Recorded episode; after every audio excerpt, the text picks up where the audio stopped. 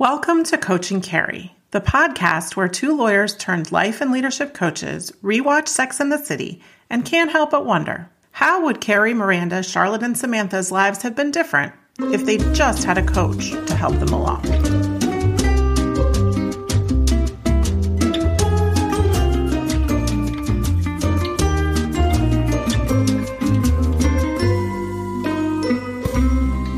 Becky, help me out on this a little bit because you've lived in the New York area and I have not. But how do Mr. and Mrs. Fucks a lot not see four women staring at them through a window across what, like an air shaft, for more than an hour?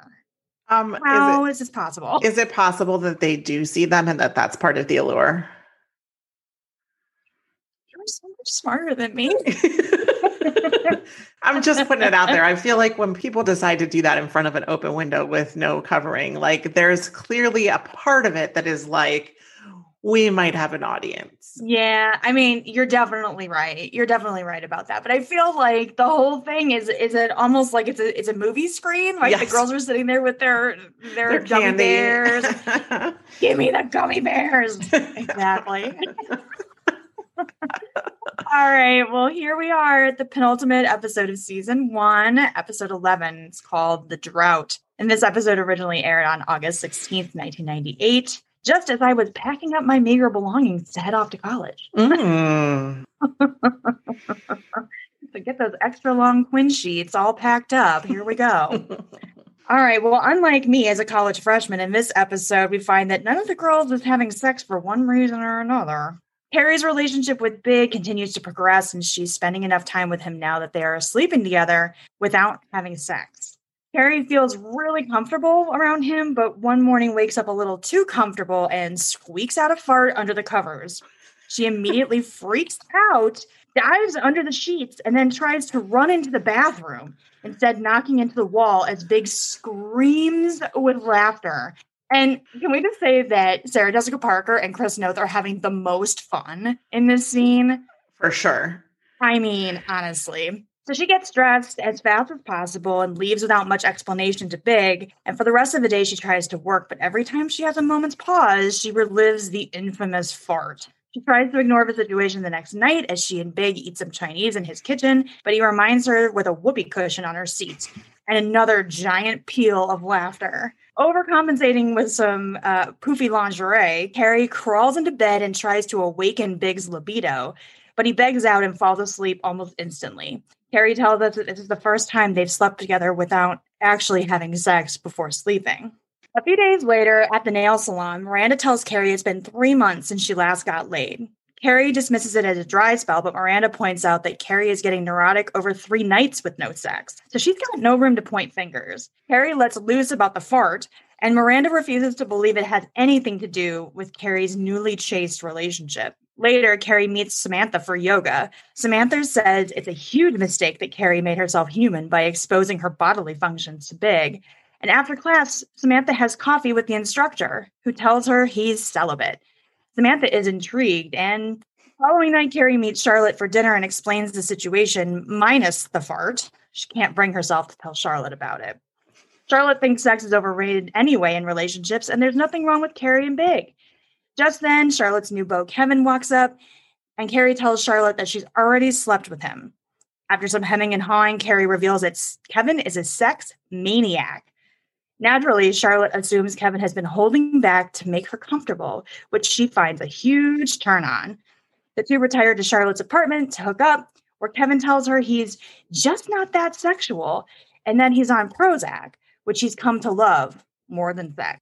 Back at Bradshaw Manor, Carrie sees her new neighbors, Mr. and Mrs. Fuxalot, going at it and decides to call Big. She shows up at his apartment while he's in the middle of watching two men beat the bejesus out of each other with large gloves on and can't get his attention. She throws a fit and storms out, and Big does not come to call her back. Samantha has a frustrating evening meditating on chastity with the yoga instructor, and Miranda is becoming a VIP at her local blockbuster while being catcalled in the street. Carrie decides to take her mind off things by painting her cabinets and is sure things are over with Big. Miranda stops by to find out that Carrie is worried that she's not right for Big because she's just not perfect. Miranda urges Carrie to be more of herself, but gets distracted by Mr. and Mrs. Fucks a lot. The rest of the girls join them to watch and talk about how none of them is having sex at the moment and plow through a whole pound of gummy bears. Later that afternoon, Miranda propositions her cat caller, who turns out to be a man of all talk and no action. Samantha ditches the yoga instructor for another student right in the middle of class. And Charlotte gives it the old college try one more time with Kevin, but gets turned down after very strangely asking him to go off his antidepressants for her. Big finally shows up at Carrie's place to be the adult in the room once again and ask her what the hell is going on. After complimenting her apartment just as it is, Big notices Mr. and Mrs. Foxalot and takes Carrie to bed to see if they can do better. So yeah, it's uh it's a lot of not having sex, but also talking and looking at people having sex. Yeah, yeah. yeah, that's right. That's right.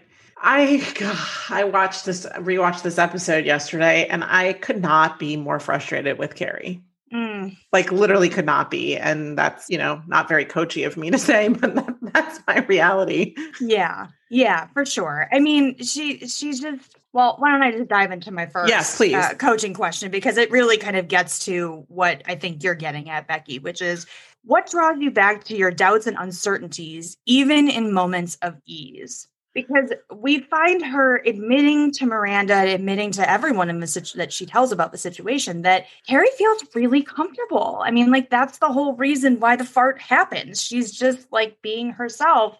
She lets go for an instant and it happens and then she just, you know, spirals into this whole like I'm not perfect thing. And it's like, you know, you see her continuing to kind of, you know, one step forward, three steps back with just every single time something doesn't go according to her plan. She doesn't check in with Big. She just kind of spirals and assumes, like, oh my God, the whole thing's going to be over. Well, I mean, she doesn't even need to check in with Big here. Like, let's be Fair clear. Enough. It's pretty clear that he is not bothered by this fart. He thinks it's hysterical. And he tries, I think, honestly, to put her at ease. Like, I think the whole whoopee cushion is an attempt, yes. A, to, to be funny, but also B, to like remind her this is a funny thing. Like this is just a like this is not a big deal. And she still even with that sort of is convinced that the reason that they have stopped having sex is because of this fart. I mean, I know she like maybe doesn't fully think that, but that is clear that that is part of the thought. And then she engages in this conversation with Miranda, right, where she talks about like how exhausting it is to try to be perfect all the time. Yeah. Right? And like exactly. she finds herself even like you know, dressing a certain way, posing a certain way, talking a certain way because she thinks that's the kind of person that she should be, right? Right, right, exactly. Yeah, it, it's just, it is so frustrating because she just can't seem to hold on to the good. She always has to go back to the doubts and uncertainties. Yes.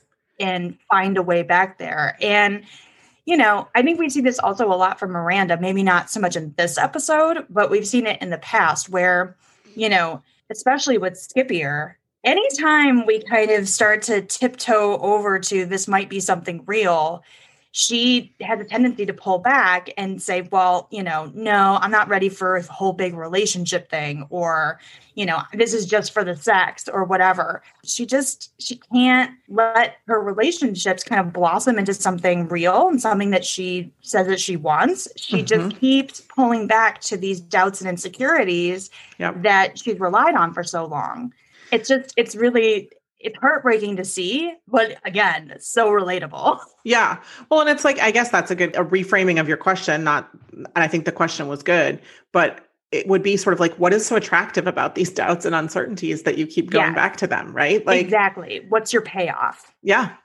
Absolutely. Yeah. Because I'm I'm a big believer in that. You know, we we all when we do things kind of psychologically to hold ourselves back, it all like we're getting some kind of payoff from it. Yes. Right. There's some comfort there. There's some, there's something, some reward that we're getting that is making us continue to engage in this behavior, even though it is very clearly not allowing us to get the thing that we say that we want. Right.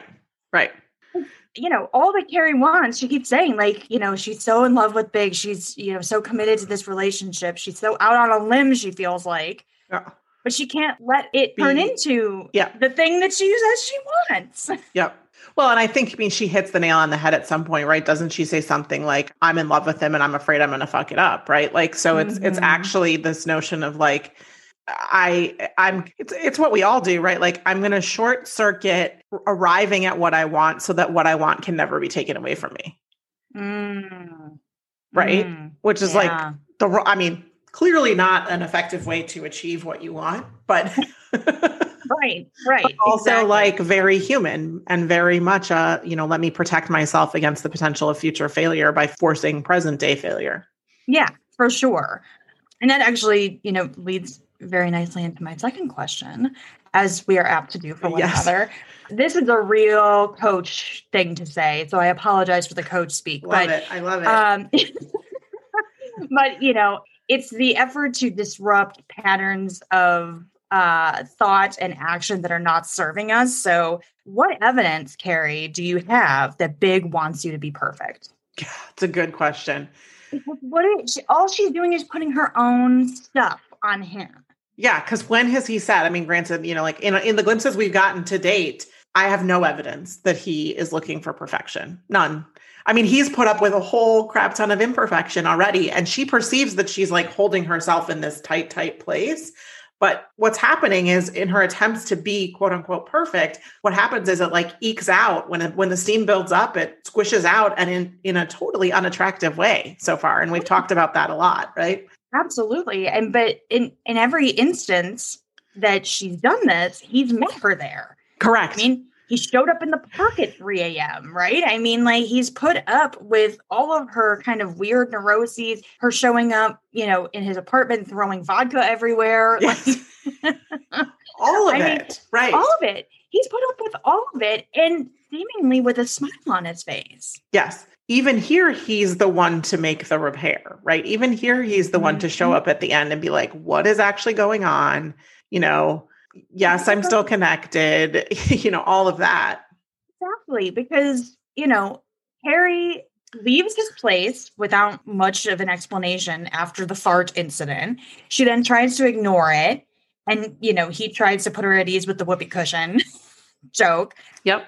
and then she shows up and does this whole bizarro, you know, seduction routine while he's obviously in the middle of something else, and then is pissed when he doesn't respond the way she wants him to, and again storms off, and then she's mad that he doesn't call her for three days or whatever. it is. Correct. And that he hasn't called to apologize or whatever. And and where I, what I see when I see that, like we can argue about the merits of watching boxing, but here's the deal. Big had to be clear, I came from an Irish family. We there was a lot of boxing, yeah, watching I mean, going on but you house. could substitute anything in there, right? Like yeah. but the deal is this Big had a plan. Big was watching boxing. Yeah. She showed up and tried to take his attention. And this, like, I guess it's a trope, right? Of like the woman being ignored for the sports and trying to get the attention is just, yeah. I'm, I'm over it and actually just kind of saw her behavior as a little bit disrespectful, right? Like, Mhm. it's okay to want someone's attention, but I think you have to sort of explain that that's what you need and then ask for them to tell you when they can provide it. Right. I mean, he was sitting on his couch with a beer watching his boxing match. I mean, you know, she doesn't say, Hey, I'm coming over to boink. Yeah. She just says, like, can I come over? She doesn't let him in on the fact that, like, hey, there's this amazing couple like banging Boink, all yes. the time across the air shaft from me. She doesn't let him in on any of that. She just says she's coming over. And then it's this whole production. And it's all of her stuff, you know, projected onto him because he's given her absolutely no reason to feel that we know of Right. to feel this kind of insecurity, this kind of doubt. Right. And it seems like in, in that scene, it would have been so simple to be like, hey, can I sit and wa- watch boxing with you? And when this is over, I really would like for us to be spend some time together. Mm-hmm. And just even asking if he has that availability, right? Like, I, I don't know. It's just Carrie being in her head again and not being willing to engage in the conversation. Yeah, exactly. Exactly. It's her just thinking that, like, okay, I'm going to disrupt him into, you know, this really elaborate, like, seduction fantasy that I have that's going to cure whatever, you know, ills were caused by the fart. Yes. And in fairness, right, a little bit of this comes from Samantha because her answer to all of this is, you know, no, I mean, women are expected to be perfect and we're not supposed to have bodily functions or hair where mm-hmm. we're not mm-hmm. supposed to have hair or whatever. But it's okay because all you need to do is go over there and bang his brains out and he'll forget all about it. Right. Right. And so, I mean, like she's sort of exhausted all the other what she's got as solutions. And so that becomes the solution. I'll just go over there and jump him. And I'm here for that solution, but I'm also here for him to like not respond right away. Right. So Yeah, and I think it's great that you brought up Samantha because, you know, I think that all the women could stand a little time thinking about what did they lose by living as a fantasy. Mm. So they all sort of do this at some time or another. They all kind of try to live as this fantasy caricature of themselves or a fantasy that they think the man is having of some woman that doesn't exist.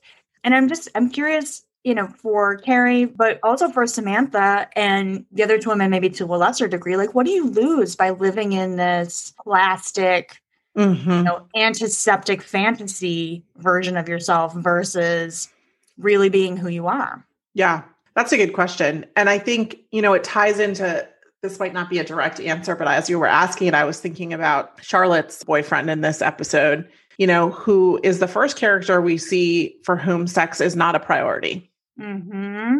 Yep. And even Charlotte doesn't know what to do with that. yeah. First she thinks like, oh, this is so great. He's like holding back for me. It's so yep. gentlemanly. And then she gets a little bit of a rude awakening. Yep. But I mean, here's the character who like flat out says, no, actually, like my mental health is way more important than ever having sex again. Which bravo to him and bravo to this show for letting him say that. And I'm a little disappointed that Charlotte's response is, well, wouldn't you consider going off of it for me? Yeah. I mean, it's about the like, it's about the most awful thing that I can think of that Charlotte says, to be honest. Like, yeah, I mean, she's usually the one who's, you know, sensitive to this stuff and and wouldn't say things like that, but oh, and I look, I'm here for my priorities in a relationship don't match your priorities in this relationship. And so this isn't yes. a relationship that should continue. I'm all for that. But I think like I just really respect that he makes a clear statement of what matters to him. And you know, that's kind of like my whole shtick in coaching is really digging into figuring out those priorities. And I'm really like happy that he has such a clear statement. And it's such a juxtaposition with the question you just asked of like, what does it mean to be living and like in this fantasy space and what are you losing? And i think one of the mm-hmm. things you're losing is the ability to really go after the things that matter to you. Hmm right right. Yeah which is kind of when i was thinking about samantha with this question i'm actually not sure that she feels that she loses much. Uh, at um, this point i don't think so. Yeah. Right it, yes, exactly. At this point in the series, I don't think that she feels that she's losing much because it seems to matter to her to keep herself hairless and painted and polished and looking beautiful. She's in PR. She clearly thinks that that's, you know, um, yeah. essential for her job. She doesn't seem like she feels that this is that, you know, big of a burden to carry around, but well, and I mean, we even see it in her relationship with the yoga instructor, right? Like, a, she makes a priority choice too, right? Like, mm-hmm. sex actually is more important to me than a spiritual connection or, you know, playing whatever this game is with you that we're playing. And so she goes and has sex. And again, I mean, I'm, I'm here for that. Like, if that's the priority, that's the priority. And so I think yeah. you're right to observe that she, she's not losing much. I mean, Carrie, on the other hand, is like really struggling with. Yeah. Right. navigating this and like she's not i mean she flat out says she is not showing up as her full self in her relationship with big and what we mm-hmm. get from the viewer's perspective over the course of the season so far is she shows up as either a perfected version of herself or an extreme imperfection, you know, yes, right. versus just the reality of human experience, which is some mix of all of that with a little bit of like, you know, outbursts here and there because we're all human. Well, right. Because when Big shows up to her apartment, you know, and he says, What was that the other night? And she says that that was me having a meltdown. And he just says, Okay. there, there's not this big, you know, you can't act like that, you know, that's unacceptable. And this is all while he's strolling around her apartment, which of course he's never seen because right. she's never invited him right. to see her place. Mm-hmm. And she is, without, you know, him prompting her, talking about all the things that she wants to change about the apartment and Mm. clearly nervous about him seeing it. Yep. She's clutching that curtain like, you know, it's her blankie. And he keeps saying, I like it. I like it. Nice painting, you know? And she just can't receive it. She can't receive that he sees you the way you are, even if you're trying to cover it up. Correct. She's still just compelled to go back to those doubts and insecurities and put her all of that stuff onto him as his problem. I really don't think it is. No, I agree. And I mean, like, let's go back to, I think it's the very first episode. Maybe it's the second where, no, it's the second where it ends with him saying, like, sometimes you just want to be with the one who makes you laugh. Mhm. And here we have in this episode, like, he's having a great time with her, even with the fart. And so, Screaming peals of laughter right, from him. right, right. And so, like, let's be clear Big has been, I mean, I don't want to read too much into just that one line, but he's been clear that what he's not looking for is he's not looking for perfection. It's like sometimes he didn't say sometimes you want to be with the perfect woman. He said sometimes you want to be with the one who makes you laugh, which to me means like sometimes you want to be with somebody who is deeply in the human experience, just like you. Yeah, absolutely. And you know, we also have you know him explaining why he didn't stay with Barbara. We have him, Yeah. you know, talking through all of that stuff with her. And yeah, it seems like what she's losing by trying to act like this perfect version of herself is really experiencing the relationship that's right in front of her. That's right. She's losing the ability to be loved for who she is. Yeah. Yeah. Well, I just want to really quickly touch on Miranda because we we- we've talked about this in past episodes. It doesn't really come up now, but I do think that you know she's made this choice that we've talked about before to kind of desexualize herself, maybe to survive in the workplace, maybe actually in some ways, you know, over sexualizes herself and makes all of her romantic relationships about power and control to kind of balance that. But she's not living as her full self in either milieu either. She's, you know, kind of robot Miranda at work and untouchable Miranda in relationships. And it doesn't seem like she's getting what she wants either. Yeah, I agreed. I agree. But she did wear a lot of overalls in this episode, which made me really happy. I mean, like, part of me just think I'm aware that catcalling doesn't happen because women are, you know, dressed up in some way, but like, why are you catcalling her now in that outfit? She's clearly just like dragged herself out of bed to return this video. It's just, and he looks like he walked out of Staying Alive or something. I mean, He's funny. Yeah. Well, I mean, I can tell you, like, when I first moved to Washington, D.C., I had to do this like four block walk up the hill to the Safeway to buy my groceries and routinely would do that on Sunday mornings, hungover in like, you know, sweatpants and a hat. And I got catcalled more on that walk than anywhere else I've ever been. So it clearly was just about the fact that I was a woman, right? Like, it had not, I mean, this was not like me at my best, right? well, Um, yeah, it's just. All right, and um, since we've been doing bonus questions lately, I'll uh, give you a bonus question, All not right. for answering, but for contemplation, which is just, you know, what role do you want sex to play in your romantic relationships? All the women seem like they need a little time to think about this. They all seem to be fooled every time it kind of shifts and moves a little bit on them. So maybe just kind of nailing down a little bit what role do you actually want it to play? And what does that signal for you? Yeah, I think that's a really good one. And it's, I mean, it's one to think about generally because it can shift and change over time. And what sex means in, you know, in some points in a relationship or in some relationships can be very different than what it means at other points or in other relationships. Absolutely. Absolutely. So I will go back and recap my coaching questions for this week. Number one was what draws you back to your doubts and uncertainties, even in moments of ease? What evidence do you have that Big wants you to be perfect? What do you lose by living a fantasy version of yourself? And finally, as our bonus question, what role do you want sex to play in your romantic relationships? Love it. love it. Love All it. right. Well, thanks everyone for being here, and we'll be back next week with another episode.